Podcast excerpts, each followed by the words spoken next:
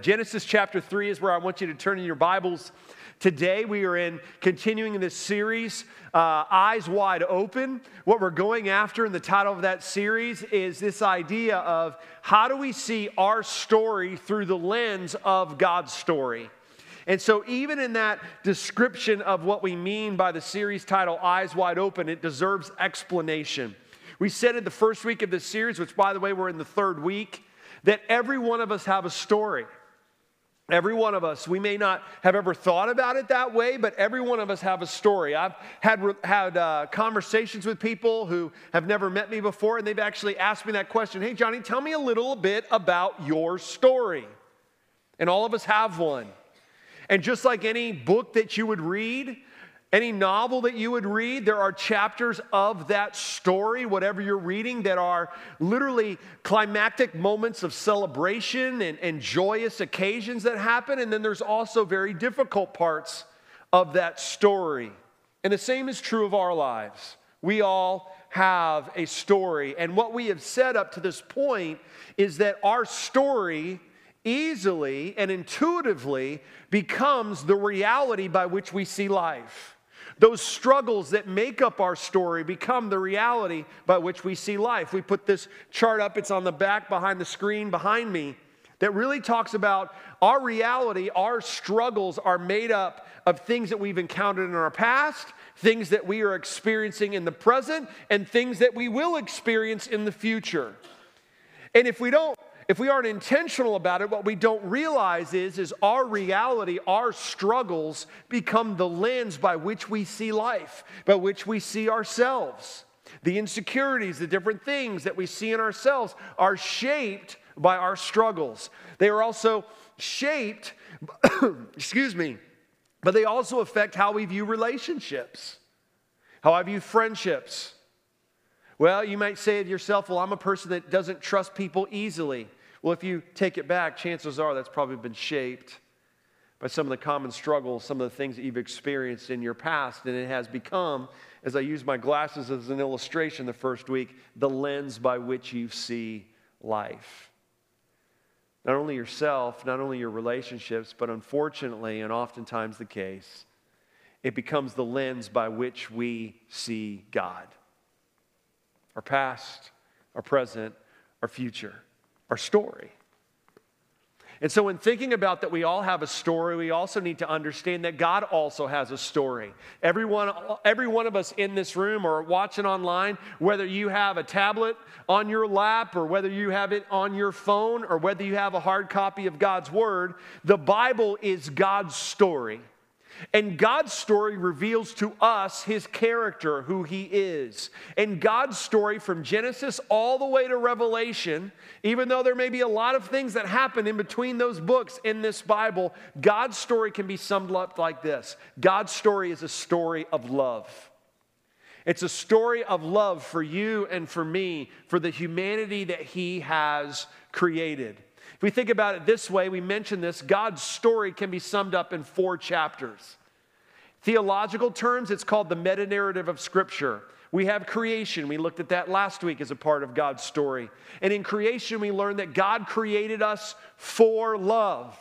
God created us for what purpose? To experience His love, to know Him deeply, to experience it intimately, to reflect that love to others. That's what God designed. You said, well, wait a minute, I've heard in the past that God created us for His glory. And I would say, yes, that's right. But the way that I glorify the Lord is by loving Him and loving others. Jesus said that. God created us for love. The chapter that we're going to look at this morning in this idea of, well, what's the meta-narrative of Scripture from Genesis to Revelation? Well, God's story also involves the fall. And what we're going to learn about today, maybe for the first time or be reminded of, is that evil keeps us from experiencing God's love. And then we'll look at redemption for the next two weeks moving forward, Lord willing. The wonderful good news of the gospel is that Jesus redeemed us with His love. He chose to live a perfect life that you and I can't live. He chose to die on the cross, the death that you and I deserved, and He rose again three days later so that we could be redeemed by His love. And then we look forward to a future, whenever that is, that Jesus will come back and he'll right all wrongs and he'll remove all sin and he'll bring back everything as it was in creation. And Jesus will bring everything back to what is good, what is perfect with his love. We will enjoy his love perfectly forever. But this morning, what I want to focus on is that second chapter, if we can call it that this morning, of God's story. So the title of the message this morning is God's Story, the Fall. So Genesis chapter three, we're going to read through verses one through thirteen. We're going to spend all of our time in these thirteen verses and referring back to them. We'll mention, though we don't have time to read verses, the whole chapter. But if you've been following along in our reading plan, you have already read that this week. If you're like, reading plan, what's that? You can access that on our website, salem chapel dot org backslash eyes wide open. You can grab that at the Welcome Center when you leave today, and you can follow along in where we're headed in this series. But let me start in verse one. It says, "Now the serpent was more crafty than any other beast of the field that the Lord God had made. And he," this is the serpent, "said to the woman, 'Did God actually say?'" I encourage you to underline and write in your Bible. You know that about me if you call this place your home. I have underlined in my Bible that phrase, "Did God actually say?" Because I hear that every day. Johnny, did God actually say? So here's what we're going to find out. Satan doesn't have a lot of new tricks. He just uses the same ones over and over again. So here we see it revealed for the first time. Did God actually say? What does he say? "You shall not eat of any tree in the garden." And the woman said to the serpent, "We may eat of the fruit of the trees in the garden, but God said, 'You shall not eat of the tree that is in the midst of the garden, neither shall you touch it, lest you die.' But the serpent said to the woman, 'You will not surely die, for God knows that when you eat of it, your eyes will be opened, and you will be like God, knowing good and evil.' So when the woman saw that the tree was good for food, and that it was a delight to the eyes, and that the tree was to be desired to make one wise, she took of its fruit and ate, and she also gave some to her husband who was with her." So let me just stop. So what I oftentimes call, sometimes we allow what we were taught in Sunday school, nothing wrong with Sunday school, but we allow some of the stories that, you know, kind of are, are don't reveal, like aren't exactly lining up with Scripture, or sometimes embellish Scripture. So how many of you ever thought when you were taught of the fall that Eve is by herself in the garden, Adam's God knows where? Anybody else thought that? Yeah, that's, that's but what, it, what does it say? Who was with her? So Eve sometimes gets a really bad rap. Like, well, well the reason why Eve sinned is because Adam wasn't around. If you grew up in some misogynistic culture. But that, sorry, I'm sure your Sunday school teacher loved you, but he or she was wrong. And it says, and what did he do? And he ate. Verse seven, "Then the eyes of both of them were opened, and they knew that they were naked, and they sewed fig leaves together and made themselves loincloths. And they heard the sound of the Lord God walking in the garden in the cool of the day, and the man and his wife hid themselves from the presence of the Lord God among the trees in the garden. But the Lord called to the man and said to him, 'Where are you?' And he said, 'I heard the sound of you in the garden, and I was afraid, because I was naked, and I hid myself.' And he said, 'Who told you that you were naked? Have you eaten of the tree of which I commanded you not to eat?'" Look at what Adam does. Whew. And the, yeah, I'm going to be careful. I'm going to get myself in trouble here. Verse twelve, "The man said, 'The woman whom you gave to be with me, she gave me of the fruit of the tree, and I ate.'" Just completely throws Eve under the bus. Verse thirteen, "Then the Lord God said to the woman, 'What is this that you have done?' And the woman said, 'The serpent deceived me, and I ate.'" Here's the idea that I want you to get today as we focus on this part of God's story, the fall, is that God did not create you to experience sin and evil. That was not God's design for humanity. What did we look at last week in Genesis one and two? That everything that God created, it says at the end of chapter one, was very good.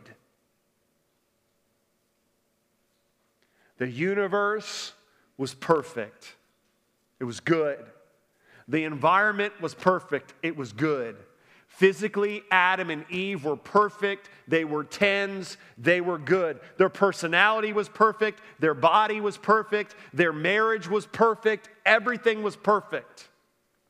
They lived in this utopian, perfect world because that's what God intended. God only created Adam and Eve to know good. God designed you and me to only know good.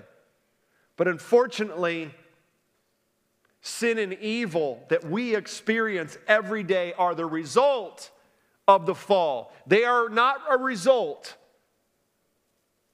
of God not caring about you, God not loving you, God being absent from you. The sin and evil that we experience in our lives, that we experience that's done to us and that we do to others is a result of the fall. Now let me be clear. I am not saying that man and woman today were born inherently good. The Bible clearly tells us that we are born with sinful natures. Romans three twenty-three says, "For all have sinned and fallen short of the glory of God."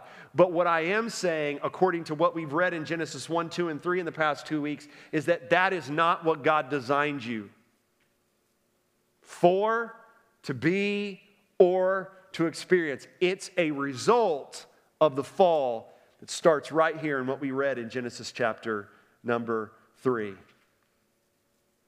Jeremiah two thirteen sums it up this: our nature, our bent because of the fall. It says, "My people have committed two sins. They have forsaken me, the spring of living water, and have dug their own cisterns, broken cisterns that cannot hold water." Isn't that our tendency? Like, God is here and he's saying, "I've created you for love." Didn't we see that in the garden? Adam and Eve, I've created you for love. I've created this world for you. You can eat of every tree in the Garden of Eden except for one. Which, by the way, why do you think that God did that? You ever struggle with the question and say, why in the world did God create Adam and Eve if he knew that they were going to sin anyway? Because... Or why doesn't God stop evil that exists in this world today? Why did God, why did God cause that or allow that to happen? Why didn't he stop it? Well, it's easy to throw those accusations toward God, but what we need to really step back is you don't know what you're really asking for. What you're asking for is for you to be a robot, for you not to have a choice, for you not to have a will. Like, man, oh man, like how much would it be if Lori was programmed to love me? Right?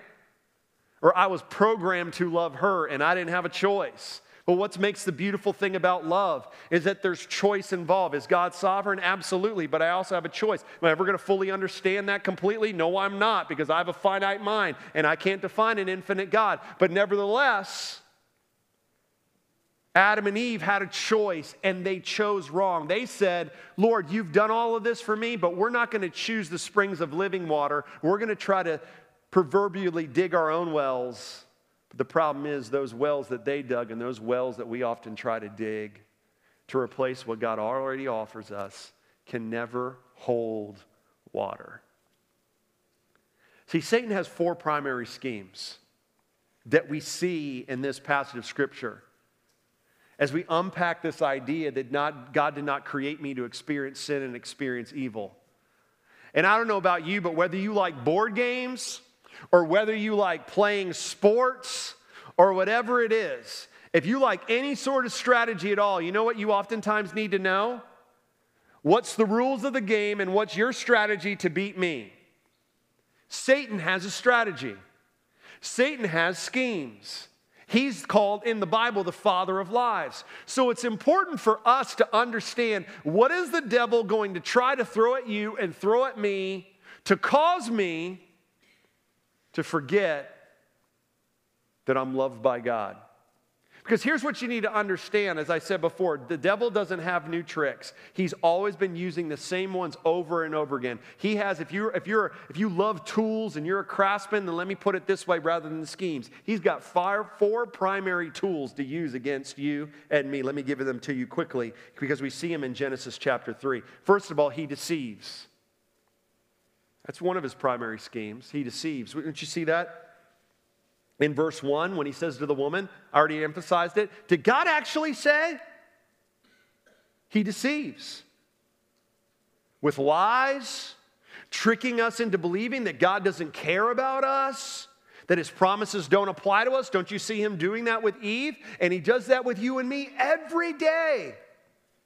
How about this one? He distracts. I mean, we see that in verse four. The woman responds properly. She says, no, no, no, no. God said that we can eat of every tree in the garden except for this one. And what does the devil come back with? He says, you will not surely die. And all of a sudden begins planting this seed that what God has said and God has provided is not enough. And don't get, we, dis, we get distracted all the time. We get distracted with the worldly comforts. Not that there's anything wrong with those things, but how often do we get caught up in saying, well, God gave this person this, and God gave this person that, and I only have this, and so therefore maybe God's shortchanging me, and we compare what we have with what someone else's have, and we just live in that hamster wheel our entire lives, and why do you want this? Well, because they have it, and they seem happy because they have it.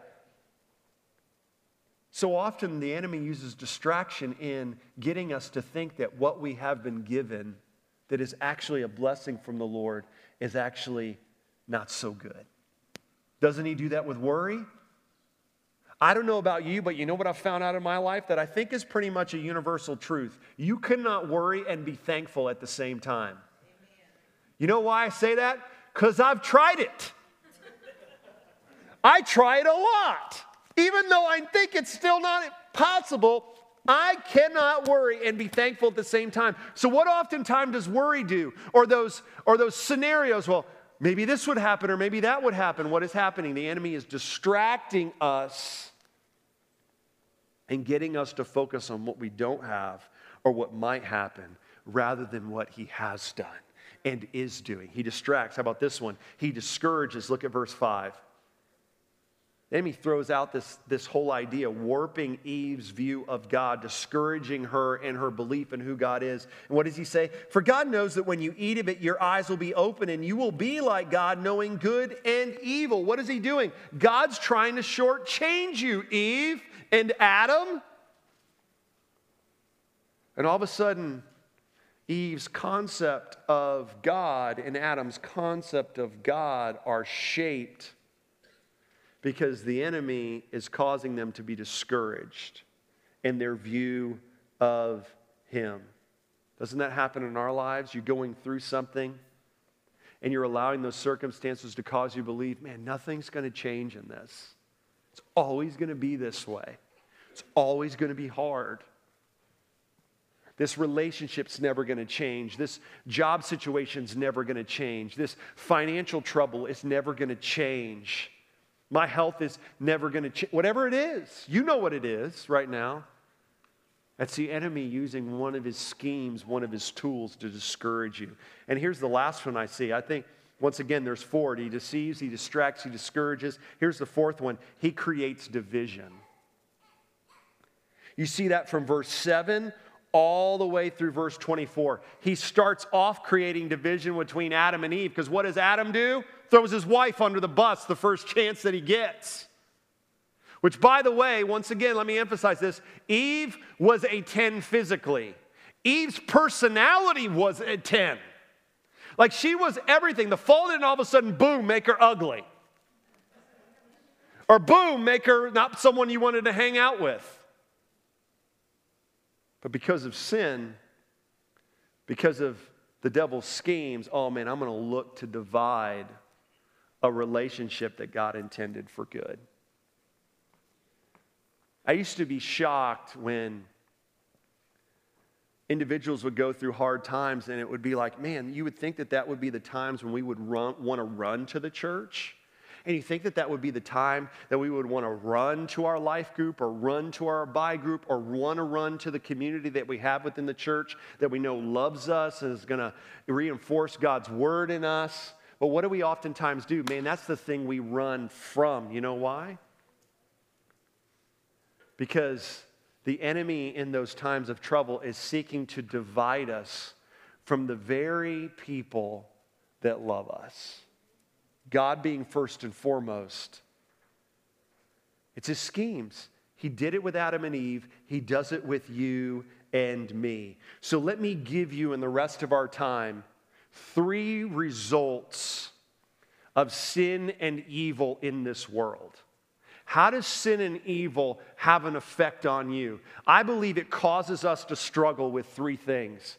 We could put all of our struggles in these three categories. First of all, there's common struggles. Second of all, there's relational struggles. Thirdly, there's faith struggles. So let's cover the first one. There's common struggles. And we're going to see all of these manifest themselves in Adam and Eve's life. So I want to be clear that I want you to see that these are all found in Scripture. You may call them different things. You don't have to call them these things, but you see them evident in Adam and Eve's life. And I want to want you to know that that's important, that you don't see that I'm just coming up with these as some psychotherapy, but you actually see these struggles manifested in Adam and Eve's life in Scripture. Here's the first one, fantasy. Look at verse six. Just so when the woman saw that the tree was good for food, she didn't call it that earlier, did she? That it was a delight to the eyes, that a tree would be, was to be desired to make one wise. She took of its fruit and she ate it. She got caught thinking that there was something else better out there for her. See, how does fantasy affect our lives? You might want to screenshot these if you have your phone because it's a lot to write. But I wanted to put it up there because as we go through these, I want you to ask yourself, which one of these am I struggling with right now? What do we mean by fantasy? You may struggle with discontentment and placing your hope in the next thing, the next vacation, the next job, the next move, the next car, the next house, the next relationship. You may avoid conflict or painful situations. You fantasize of different ways that life can be better or seek to escape reality through work, T V, video games, hobbies, drinking, or gr- drugs. I mean, do you, you not, you don't see obviously every one of these evident in Eve and Adam's life here, but you do see them thinking maybe something could be better than what it is. And it was perfect for them at this point. One of the common struggles that we may have is every time something's difficult, let me just escape. Sometimes when we think of fantasy, we just always want to go to the sexual idea, but it's just wanting to escape. I'm just going to veg on Netflix all day long because I don't want to live in my present reality that I'm living. I'm struggling. And like I said, fantasy may be what you're struggling with. How about this one? Guilt. Don't you see that all over what we just read, and specifically in verse seven? It says, the eyes of them both were open and they were naked. It wasn't this idea like Adam and Eve. I don't mean to be funny about this, but Adam and Eve were like, you're naked. Wasn't that idea as much as it was, there was this, all of a sudden, there was not like, okay, this perfect idea of, okay, there's nothing to hide from you and I have nothing and and and and you have nothing to hide from me. No, no, no. All of a sudden guilt entered the world, like, like sin entered the world. They realized what they had done. And a lot of us sitting in this room struggle with guilt. Regret. You're like, man, I should have, could have done this. Struggle to forgive yourself for what you've done. Yeah. Wrestle with thinking that you can't do anything right, that God's done with me. You're always messing up. You're always going to make the wrong choices. If you've thought that a lot, you're struggling with guilt. It's a result of the fall. It's a result of evil in this world. How about this one? Shame. Here's what I've found. Shame always accompanies guilt. And it usually comes after guilt. But don't you see verse eight? What did they do? They literally, what did they do? They hid from the presence of the Lord. Evidently, God and Adam and Eve had this routine where they would walk with the Lord in the cool of the day. And as, as I said in creation, man, they were created for love, so they experienced knowing Him deeply and, and intimately and reflecting that love towards one another. And that was their routine, evidently. But now all of a sudden, instead of enjoying the presence of the Lord, they hid from it, because that's what shame causes us to do, causes us to hide. We struggle with the sense that we'll never be good enough. We have no worth or value. We feel unloved, or we may feel like we don't deserve to be loved. So as we go through these, here's what I've found as I've even unpacked this this week again, is certain one of those will start to ping on your heart and be like, that's what I'm struggling with. Why are we doing this this morning? Because I don't think we understand enough. We don't take time enough to think that actually the things that we experience that are painful, that are hurtful, are not at God's hand. They're a result of sin in this world and evil in this world. How about this one? Fear. I don't mean fear like, hey, that stove is hot and I'm afraid to touch it. No, no, no. I mean fear that plagues our mind and emotions. I mean, you see that in verses nine and ten, right? What does Adam say? The reason why I hid, verse ten, is I was afraid. If you struggle with fear this morning, fear that God is not pleased with you, that you think to need, you need to earn His love or believe that He will condemn you in spite of the fact that you've trusted Christ, that's what caused Adam to hid. I'm no longer good enough. God will not accept me. He was never created to feel that, to experience that. How about anger? You see that in verse twelve. I'm not going to emphasize it again, but Adam expresses anger by blaming Eve for this, by blaming the woman that God gave him.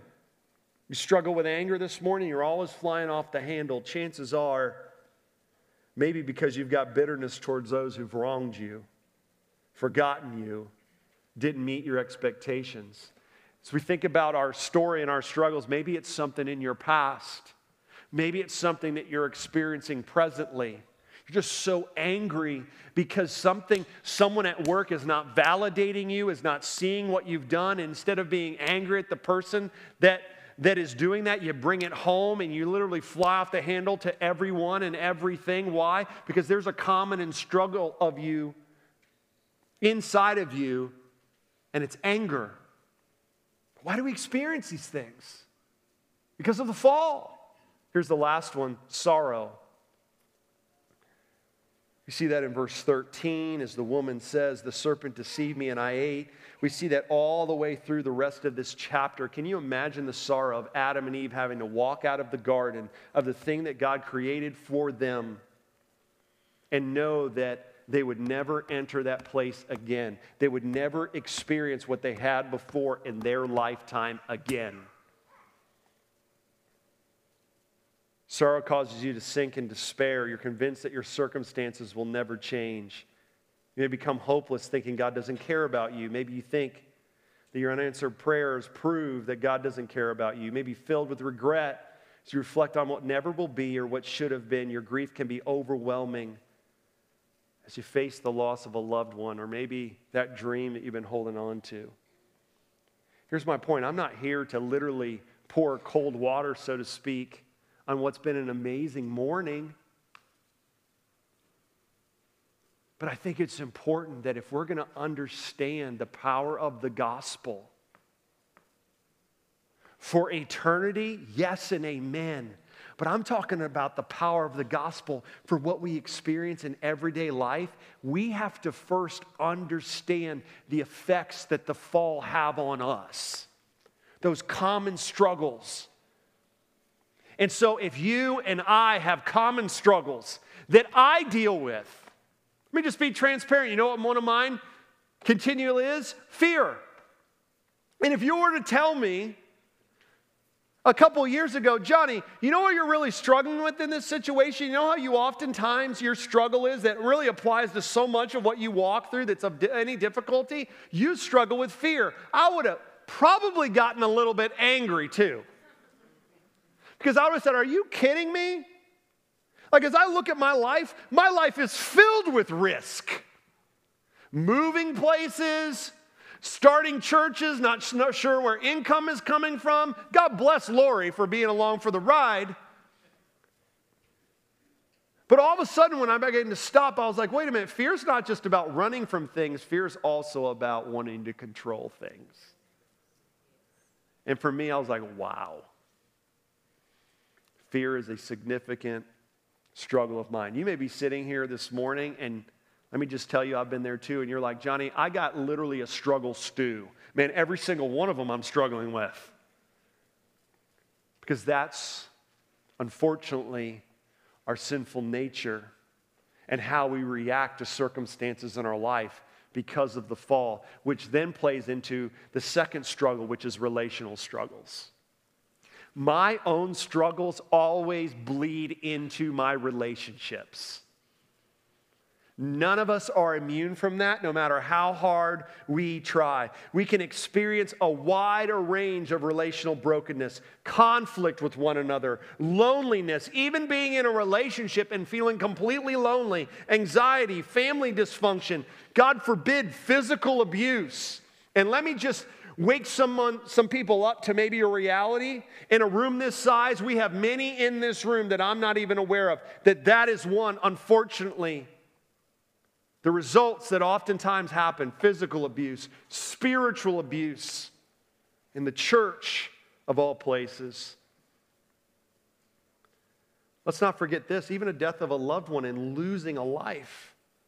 God designed Adam and Eve to live forever. Death is a result of the fall. And what's our response to relational struggles? Here's some. Distrust, self-protection, defensiveness, suspicion, isolation, avoidance.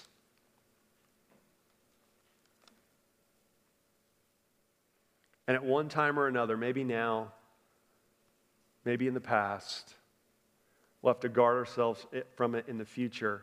We will all have to deal with those in our lives. Why? Because we live in a sinful and evil world, but God did not create us to experience those things. He created us for good. Let me give you the last struggle. Man, when we got common struggles and we've got relational struggles, here's what I've found in my life. There's always that comes with those two struggles, faith struggles. Because if I look at my reality and what I'm experiencing and how I react to it and how it affects my relationships, that's always going to lead me to start to believe that God's not who He says He is. That God shortchanged me. That just like Adam and Eve, oh, maybe God is holding something back from me. But as we said earlier, that is a lie of the enemy. That is deception, that is distraction, that is discouragement, that is, that is division that the enemy is trying to work, but nevertheless, it manifests itself in faith struggles in my life. What types of faith struggles? Well, I think I, those battles with doubt that we have. Don't raise your hand. How many of us are struggling with that this morning? Like, yes, I know that God's presence is with me through the Holy Spirit if you're a follower of Jesus Christ. Yes, I know that God's power is manifested in me through the Holy Spirit. I believe that. Yes, I believe in God's promises. I say it with my mouth, but I'm not sure I believe it in my heart. What do we battle with, man, when we're struggling? With fantasy or guilt or shame or anger or fear or sorrow, we automatically transfer that and say, God, I'm having doubts. I believe that your promises, oh, I believe in them. I just believe they're for somebody else and not for me. Oh, God, I believe in your presence, but I don't, I don't feel it right now. I don't believe that you're with me, not in this. God, I don't believe in your power that you can change this. Yeah, battles with doubt. How about this one? Battles with despair. Because you allow doubt to run its course long enough, and it's always going to lead to despair where you place your hope in a changing circumstances or relationships. And it often leads to you battling with hopelessness. I think nothing revealed itself for me how oftentimes I can battle with despair than when we were literally isolated and can't, couldn't do so much. twenty twenty, even to twenty twenty-one, right? Couldn't go on vacation because no place was open. Couldn't escape to anything because nothing to escape to. So you're just at home with yourself in your house. And you got Netflix and you got the news. Two nasty combinations sometimes. And you're like, all of a sudden, those things that could all could numb your despair. Well, let me get away. Let me get on a vacation. I love vacations, by the way. Nothing wrong with them. Or, oh, let me do this or do that. Or all of a sudden, man, we were like buying everything on Amazon thinking that we needed it. Why? We were looking for something to help us battle with what, maybe? Despair. How about battles with distance? What do I mean by distance? Distance from God, distance from others. Man, I can't go to church today because I don't want to hear how God loves me and how God's promises are true and how he's going to provide for me when I am not seeing that play out in my life. I don't want to be reminded of it again. Because we battle in our faith struggles with wanting to create distance. Why? Because we don't really trust God. And I'm not saying that in a condemning way. I'm saying that, let's just call it what it is. And I've faced that just as much as you have, so don't think I'm up here judging you. Because in reality, you know what I'm struggling with? I really don't trust God right now. Just put up that chart that I put up earlier on God's story, but let's add something to it, which is what we call spiritual warfare. It's symbolized in these clouds, this visual. And what we need to understand is, we know this, many of us theologically, that there's a Trinity, God the Father, God the Son, and God the Holy Spirit. But here's what you also need to understand. There's also an evil Trinity that is at work in every one of our lives. And you know what it's made up of? The flesh, my sinful nature. Listen, there's a lot of times that I could almost guarantee you that the devil and his demons are saying, listen, don't worry about Johnny. He can do what we, what we desire well on his own. Why? Because my sinful nature, that's at war within me. The world that we live in, right? The, the culture that is anything but about serving God, that's at war around us all the time. And the devil. Those three things we face all the time. And spiritual warfare can be made up of all of those things or one of those things depending on our life. And what so often happens is those clouds, much like on a cloudy day or a rainy day that we live in, can block us from seeing the sun, S O N, from understanding that God loves us, from understanding that Jesus Christ came not only to change our eternity, but to allow us to live in light of his love in the present and give us a new lens by which to see life. But so often those clouds, those circumstances, those struggles, whether they be in our own life, whether they be in our relationships, whether they be with God, can cause us to lose sight of the things that we encounter. God never created us for. He created you for good. He created your relationships for good. He created your relationship with him for good. And as we're going to look at for the next two weeks, we're going to unpack how Jesus came to into our reality. He didn't say, I hope that you can climb up and at some point realize how much I love you. He said, no, no, no, I'm going to come down into that sin. I'm going to come down into that evil world. I'm going to put on human flesh, and I'm going to do what I designed Adam and Eve to do, but I'm going to become the second Adam, and I'm going to do that perfectly for you because I love you. And I'm going to die on the cross for your sin because that's what your sin deserves. God cannot allow sin to go unpunished, or he wouldn't be good because he wouldn't be just. So Jesus says, I'm going to bear that on myself for you, and I'm going to raise again three days later so that you can be redeemed to experience my love in the midst of this sinful world, in the midst of your common struggles, in the midst of your relational struggles, in the midst of your faith struggles, and I'm not going to be intimidated by those. I'm going to love you through them,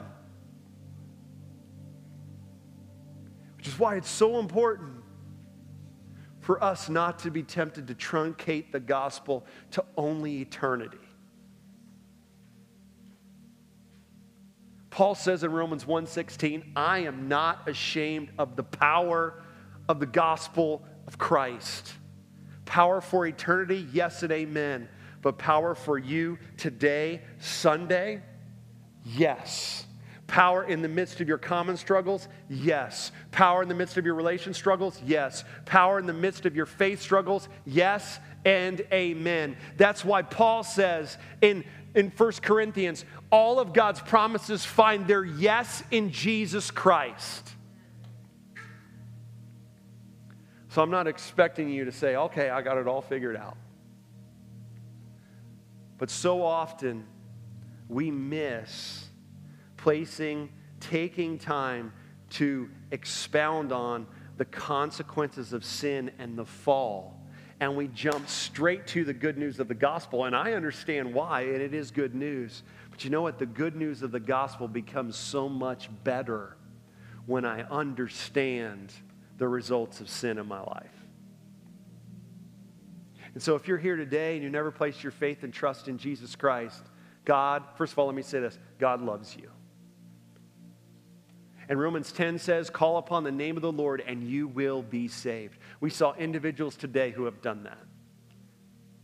It's no magical prayer. It's just saying, Lord, I believe that you are my Savior and that you died for my sin. If that's you today, if you're watching online, man, you can do that right now as I'm talking.